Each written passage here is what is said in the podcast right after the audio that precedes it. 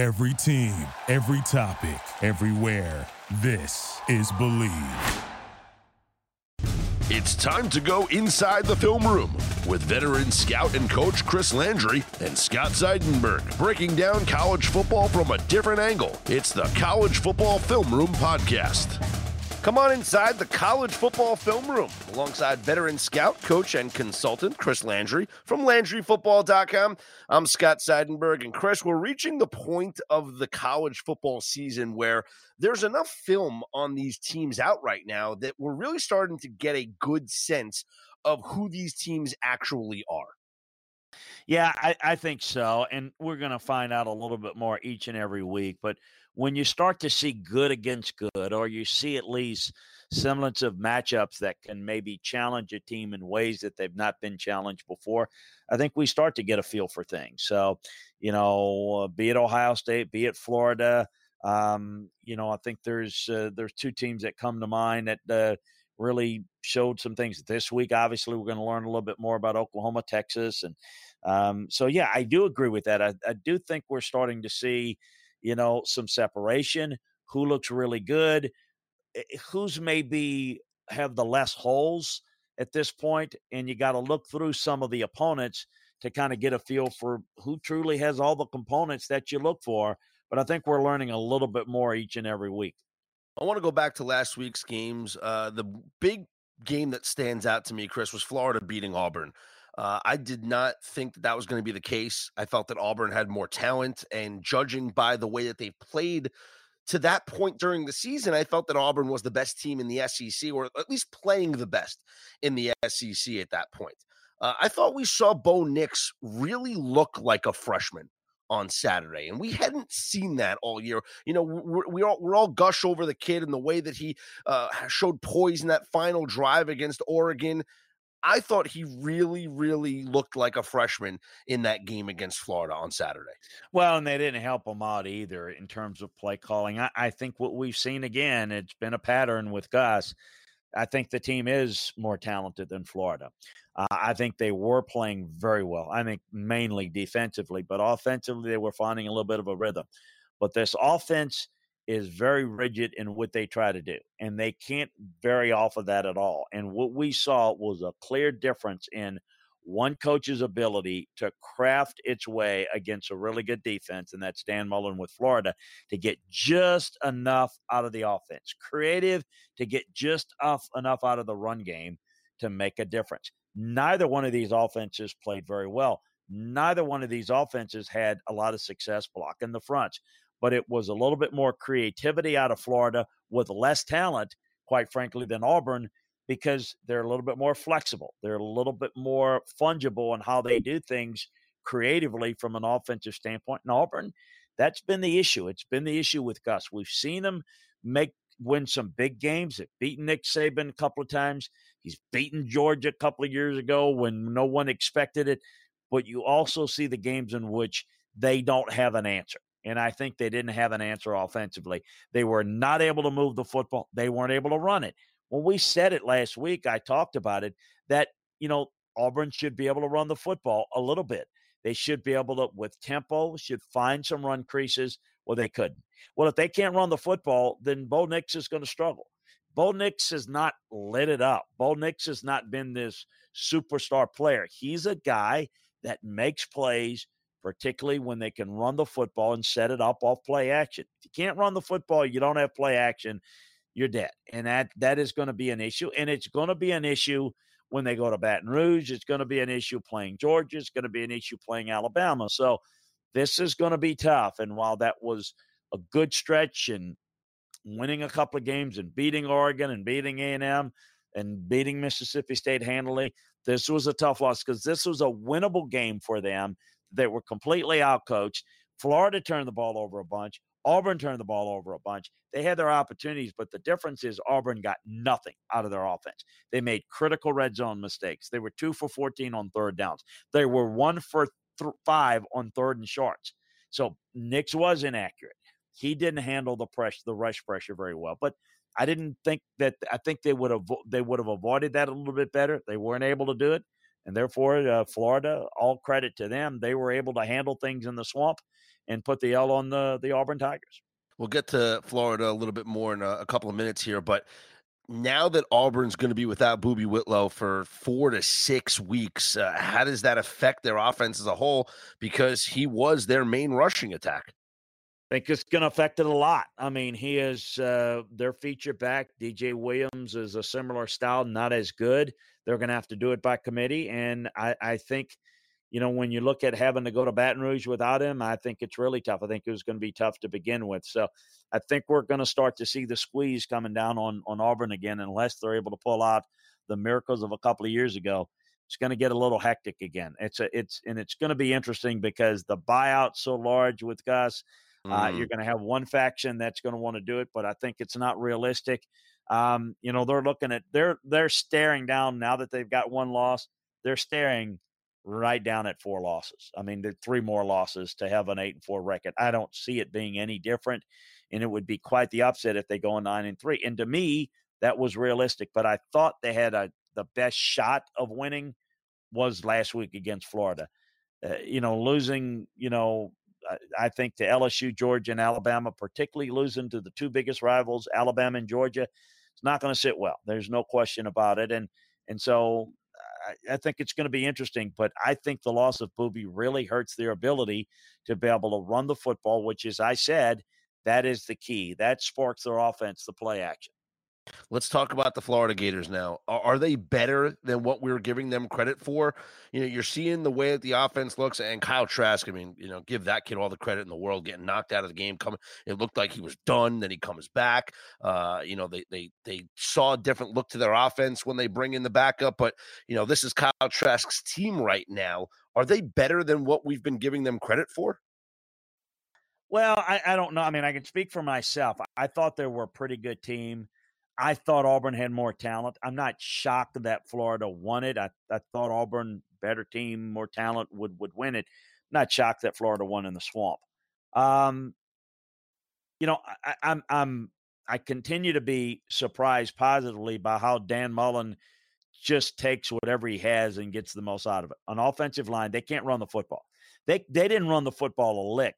P. Ryan got the big run late. They didn't get 2 yards a carry. Into that. I mean, they couldn't run it, but they're taking Trask. He's moving the team. That's coaching. And I'm not surprised by what Dan does there because he just continually does it over and over again.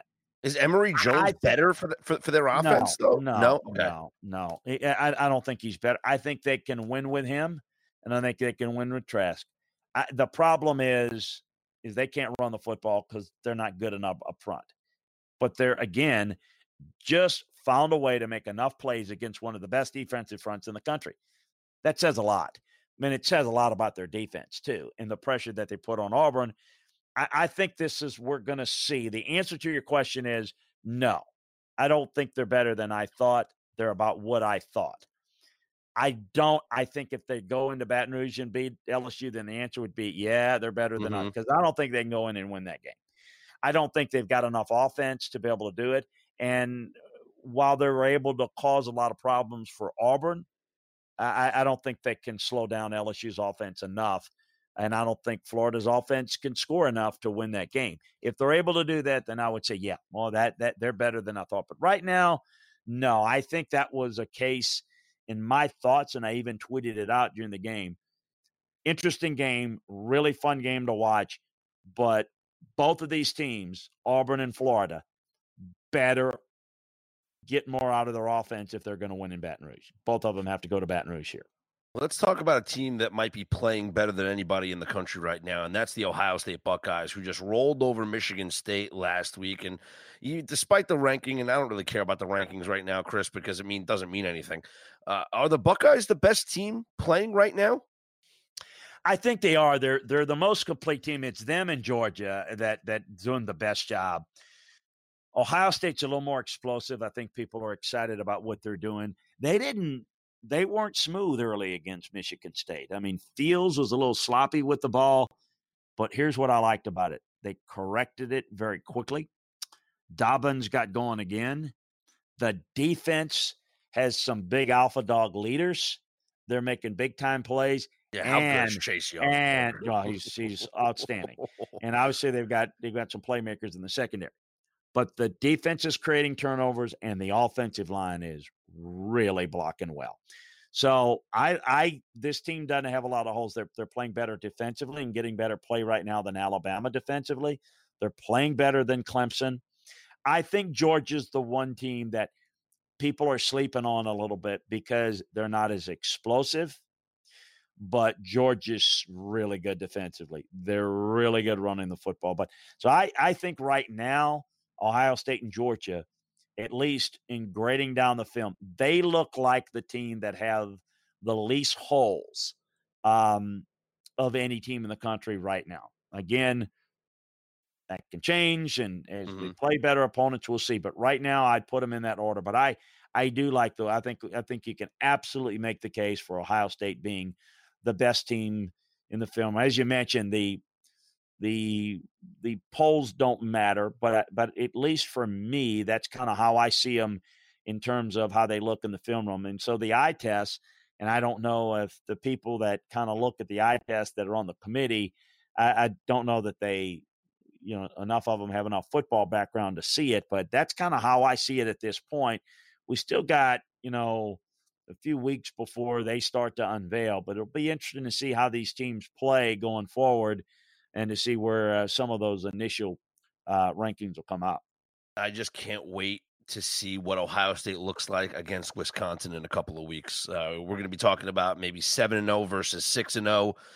That game, though, is in Columbus, so that's why, you know, you give Ohio State the edge there, but that's going to be that's the biggest test that they would have faced all season, is going to be coming up against that Wisconsin team. Yeah, I think we'll get into that when the time comes, but I think they match up very well with Wisconsin. I think Wisconsin's going to struggle with Ohio State's speed. The team that's going to give Ohio State the biggest run in the conference is Penn State. Penn State looks good. They're the best-looking defensive team right now in the Big Ten, and they're moving the ball pretty well. That's the game I'm most interested in looking at, because that game will likely decide the East if Penn State doesn't trip up. Now, Penn State's got some games in which we know they've kind of stubbed their toe and what happened to Penn State this week. But right now, that's the team that looks a little bit better than I thought they would be. I like their linebackers, but, man, they got really good edge rushers. They're vulnerable in the secondary to some degree, but, man, their front seven can eat now, boy. They are really, really good, and I can't wait to watch those athletes, Ohio State and Penn State, play out. But Penn State's got some work to do before that. Yeah, and that game's going to be in Columbus as well, so the schedule is in Ohio State's favor this year. Let's jump right into that Penn State team, because they got a big game this Saturday at Kinnick Stadium against Iowa. Iowa coming off a tough loss against Michigan, in which – they had every opportunity to win that game. Their defense played well enough to win that game. They just could not manufacture anything offensively. Is this a dangerous spot for Penn State on Saturday? Not if Penn State plays well. I mean, and not unless Penn State turns the football over repeatedly. Iowa couldn't block Michigan's front. That's why they had 4 turnovers. Very uncharacteristic of a Kurt Ferentz team. They can't block Michigan's front. They're going to have a hard time blocking Penn State's front, I can tell you. Stanley was under pressure the entire game. I expected to be. Now, listen, Purdue's struggling. But, my God, they sacked Purdue 10 times, Penn State did. And we're talking about good tackles that struggled against Don Brown's blitz pressure last week. I think this is going to be an interesting test. We'll see how much Iowa can improve this week. But if they can't protect better, it's going to be a long day against this Penn State team, because I think this Penn State offense is going to be able to move the football on Iowa. I think they'll score some points. Hamler's playing well. Clifford's playing well. So I think they'll get some points. I don't know if Iowa's offense is going to be able to score enough on this Penn State defense. Again, this Penn State defense is really good.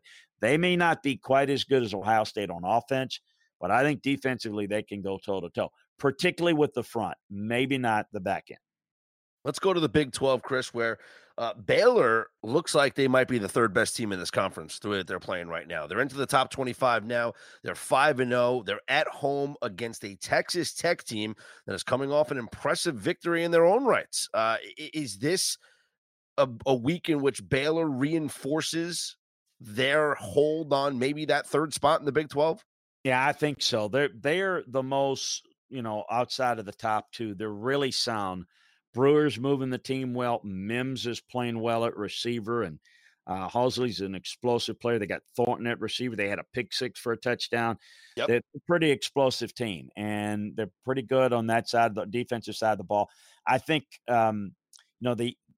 the interesting game was last week against Iowa State. They played well for a half, and Iowa State played well for a half. It's like two games in one. But I really like this Baylor team, and I don't know that they're a deep threat at this point to go into that November stretch where they got Oklahoma and Texas, both in Waco, by the way. But, I can tell you they're capable of causing Texas some problems. May not be able to beat Oklahoma, but we'll see. They play them back to back. But, yeah, I think they're the third best team, slightly ahead of Iowa State at this point. But that's a good-looking team, and not someone, again, that I think can challenge for the conference title, but I think really solid as the third best team. Well, the biggest game in that conference on Saturday is going to be the Red River Shootout at the Cotton Bowl. It's Texas, it's Oklahoma, it's the Texas State Fair, and whenever these two teams get together, Chris, it really is unpredictable. It is. Tom Herman is good playing the underdog role. I think he'll play that out to the hilt this week. I think that Texas is going to have to – I'm curious with the game plan. And from my standpoint, I try to put myself in that situation. I would try – they are moving the football well. I think you can score against Oklahoma, but I think you want to be balanced and be able to run the football, much like they did last year in the upset over Oklahoma. They're going to need to do that. They're going to have to protect the football, and they're going to have to force some turnovers. They forced some turnovers against West Virginia, an improving offense, by the way, in the Mountaineers, in Morgantown. But they forced the turnovers. But I got to tell you, Texas is a poor tackling team. Mm. And, if they don't create turnovers, they can get run out of this because I think Oklahoma can make a lot of plays against this secondary. I thought they did a pretty good job in coverage against West Virginia. But this is a different animal with all the Oklahoma wideouts and the explosive play. I don't think they're able to cover those guys, and I sure as heck know they can't tackle those guys. So they're going to have to find a way to create pressure, and they're going to have to possess the football a little bit more and win the turnover battle to pull the upset like they did last year. So, look, they play the role well. Oklahoma, I don't think Oklahoma can afford to lose. I think you need to be unbeaten to assure yourself a spot in the playoffs. We don't know what's going to happen, but unbeaten, I think, is required. Yes, of course. A primetime game Saturday night, Chris, under the lights at Notre Dame Stadium. It's the Irish. It's USC. I believe it's the battle for the golden shillelagh. Is that this one? Yes, or as Lou Holtz would say, shillelagh. It was really funny. He would always say, "We got to win with this shillelagh," and with his great list, it's a shillelagh, and it's fantastic. You just gotta get Lou to say shillelagh. No, it's good, but no, it is going to be an interesting. With or without Lou Holtz's commentary. Listen, we know this USC team is very dangerous. They've got playmakers at receiver. They're up and down. If it's the good USC, they can make a run at it. There's no question about it. I like this Notre Dame team. They're really underrated defensively. Ian Book's playing well. I know they just had Bowling Green last week, so they're under the radar and people didn't focus a lot on it. They played well. They hung in and they impressed me with what they did against Georgia. I know how good Georgia is, and a lot of the Georgia folks are disappointed because most people thought that Georgia should have won by 20. This Notre Dame team is pretty good. This Notre Dame team is pretty good, and I think that I don't think they make the playoffs with one loss, but who knows? We'll see how this plays out. I think they take care of business here. I just think this is a good all-around team. I think that Brian has a good team, and I think he's coaching this team well. And I think this Notre Dame team has a shot to run the table the rest of the way, and we'll see where that puts them. I don't know, but I like their chances here, their consistency. But I'm well aware that a really good game by USC could make this tight.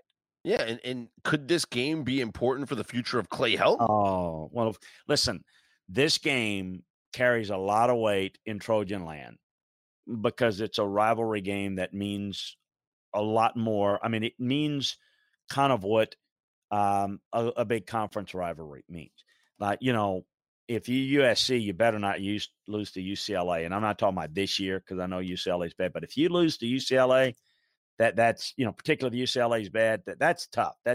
But Notre Dame is like, you know, that's a rivalry game. It means a lot. It probably means a little bit more to USC. But, yeah, losing this game becomes tough, because now you're dealing with the inconsistencies with USC.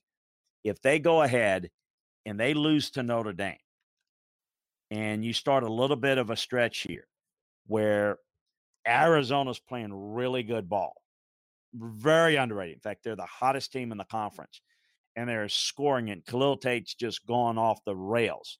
You know, that's not a given that you beat Arizona if you're USC on your homecoming game in the Coliseum.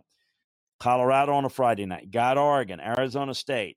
Cal's, you know, as long as Garber's out, you got a better chance to beat them. So, listen, I think that this is a game that if Clay wins, it's a boost. A loss could kind of – you don't have the safety blanket.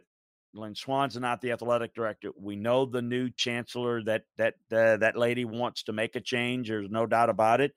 So I think it's Clay going to have to try to somehow save his job, and a loss to Notre Dame, particularly if Notre Dame beats him handily, I think that would be tough for him to overcome. You think both schools, do they prefer this matchup being played in October or late November? Because, you know, it alternates depending on, obviously, when it's in South Bend, it's in October like it is now, and when it's in L.A., it's later in the year. It's the end of November. Where is the right spot for this game? I'm not sure there is one. I think for Notre Dame, Notre Dame has an unusual circumstances in which they kind of got to play everybody. They got a quasi ACC schedule, which you know, they kind of fit that in according to kind of how that plays out in the ACC. But for USC, it's I don't know that it makes a lot of difference, because it's right in the middle of their conference schedule. It kind of messes up the conference schedule in October or November. I mean, I don't know that there's a real best way.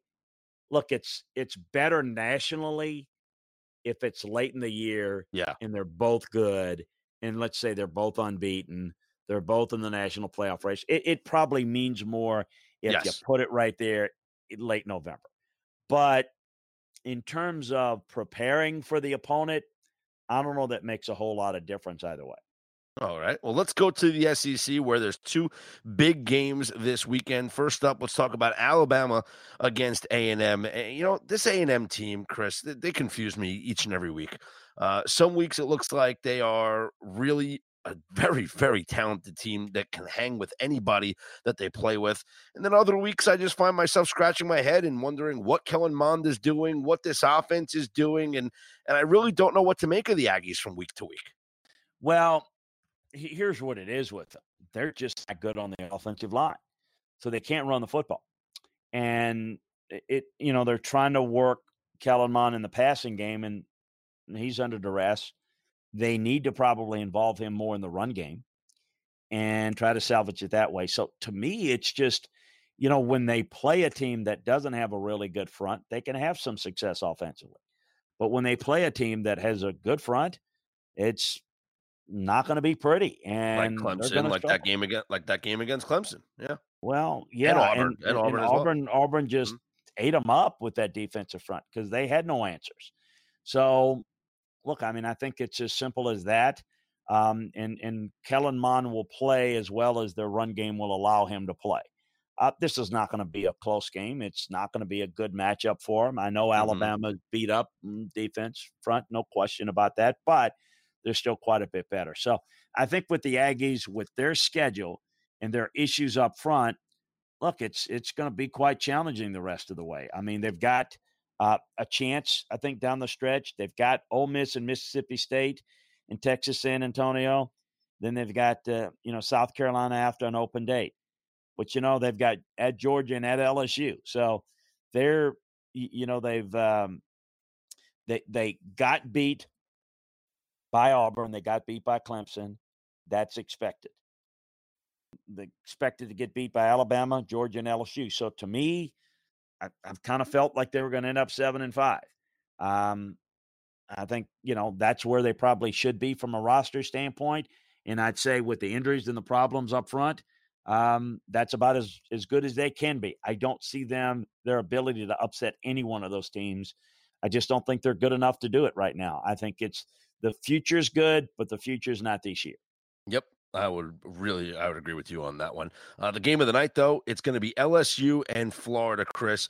And I don't think you can argue that many quarterbacks in the country are playing better than Joe Burrow right now. He's completing over 78% of his passes. He's thrown 22 touchdowns and just 3 interceptions this season. And we talk about it every week when we talk about this LSU team, the Joe Brady influence. This is a completely revamped offense, and they look incredible. And I think they're going to win. And I think they're going to win rather easily against this Florida team, because I think Florida is coming off a tough game in which they were very physical against Auburn. I just think it's a bad spot for them to go on the road to Baton Rouge in a primetime game. That is a very tough place to play. I think this is LSU's game by double digits. LSU last week, it didn't go unnoticed in breaking down the tape against Utah State. They did two things. And they work off of one another. One, they shut out a Utah State offense that's averaging close to 400 yards a game, and they held them to 159 yards. So that was pretty good Utah State offense, pretty good quarterback that they shut out. It was the best tackling performance by LSU. They had some guys come back off of injuries, so that was good. In conjunction with that, and a big reason for that is that they played better ball control. They had more sustained drives. They worked the run game, the short pass game. I think that's important. I think to be a championship-level team, their defense is going to have to play that way, and their defense is going to have a chance to play that way by getting off the field a little bit more and not constantly being in an up-tempo on offense. So as I kind of look at it going forward, meaning this week, this is going to be by far the best defense that this LSU offense, which is explosive. They've not played a really good defense yet. So this is the best defense LSU's offense will play. It is also the first really good offense that Florida's defense has played. So it's going to be a really good test for both Florida's defense and LSU's offense. I think, though, that the key is going to be, can Florida get enough points to stay in this game and have a chance in this game? You can maybe knock LSU's offense down a peg. And I think Todd Grantham is going to disguise his blitz pressures. I think they've got 3 good guys that can match up in coverage. I think that they're going to be very aggressive, and they're going to try to, force Joe Burrow to make quicker decisions and pressure him a little bit, as much as they can. And how he handles that's going to be intriguing. But even if they do it, I think LSU is still going to get enough points to where I think Florida is going to have to find a way to get at least 28 points, maybe 30 to win it. Can they do that? Well, I do think that Auburn's defense is maybe a little bit better than LSU's. You mentioned the fact it's not in the swamp, it's in Tiger Stadium. I think it's a different type of game. I think Florida is going to have to play a completely different type of game than they did against Auburn, and a different type of game that they've played against LSU in the past. Remember last year in the swamp, and it's been kind of this way with LSU and Florida, offensively challenged, defense, field position, find a way to scrap, get a field goal that feels like touchdowns. And boy, you got a 10-point lead, and it's like you got them where you want them. I don't think it's going to be this way. And this is another challenge for Dan Mullen. Can he craft enough offense to get it done in this game on the road against, because now you're going to be playing an LSU offense that's likely to force you to play from behind. You're struggling to run the ball to begin with. LSU's got elite corners. Are they going to be able to throw it well enough to make plays? And then you're not going to have Auburn's inept one-dimensional offense. I think this is a tough matchup for Florida. I really do. Look, people can listen and can sit in there and say, yeah, you thought Auburn was going to be Florida too. I do. That doesn't surprise me as much. It would surprise me big time if Florida is able to beat LSU. I really do.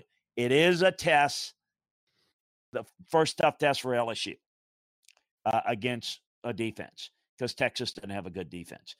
But it also is a test for Florida. I'm with you. I like LSU at home here. I think they've got some distinct advantages.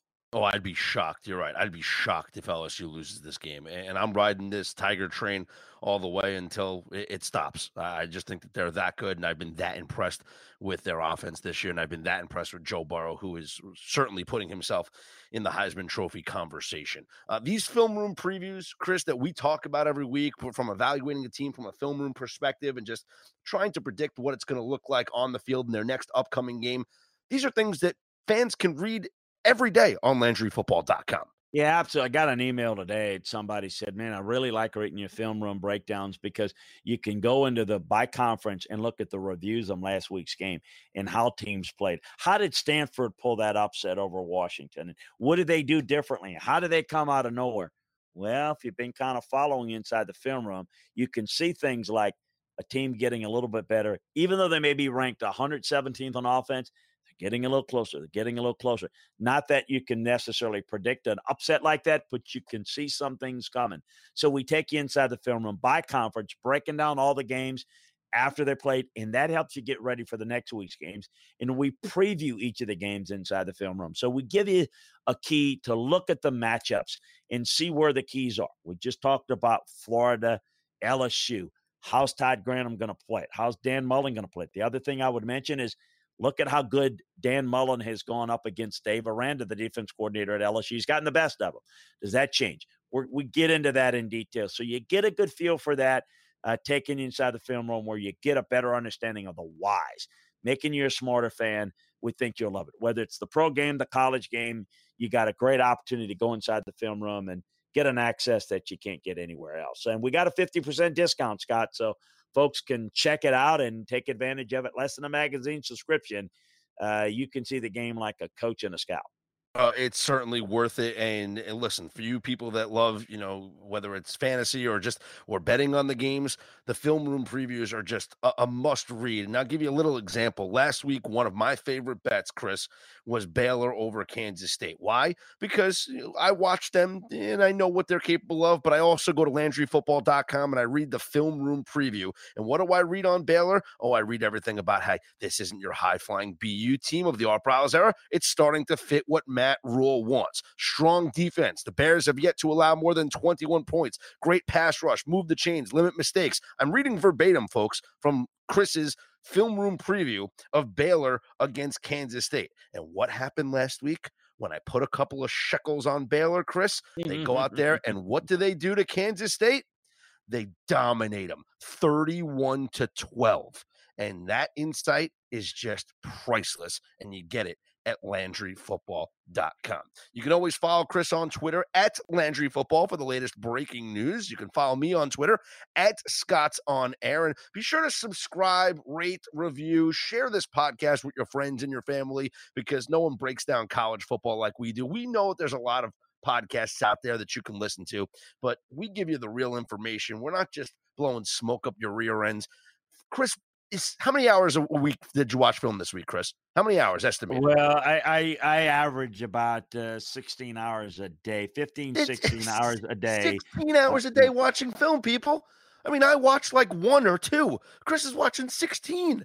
This is unbelievable. This is the insight you can't get anywhere else. So be sure to subscribe, rate, and review the College Football Film Room Podcast wherever you get your podcasts from. Check out LandryFootball.com. Again, on Twitter, at LandryFootball. I'm on Twitter, at ScottsOnAir. Enjoy the games this weekend, and we'll get at you again next week, Chris.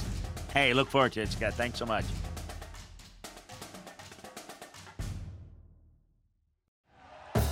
Thank you for listening to Believe. You can show support to your host by subscribing to the show and giving us a 5-star rating on your preferred platform. Check us out at Believe.com and search for BLEAV on YouTube. You know when you're listening to a true crime story that has an unbelievable plot twist that makes you stop in your tracks? That's what our podcast, People Are the Worst, brings you with each episode. I'm Rachel. And I'm Rebecca. We're identical twins who love true crime cases that make you say, "Didn't see that coming," and we hate the people responsible for them. Listen to People Are the Worst now on Apple, Spotify, or wherever you get your podcasts.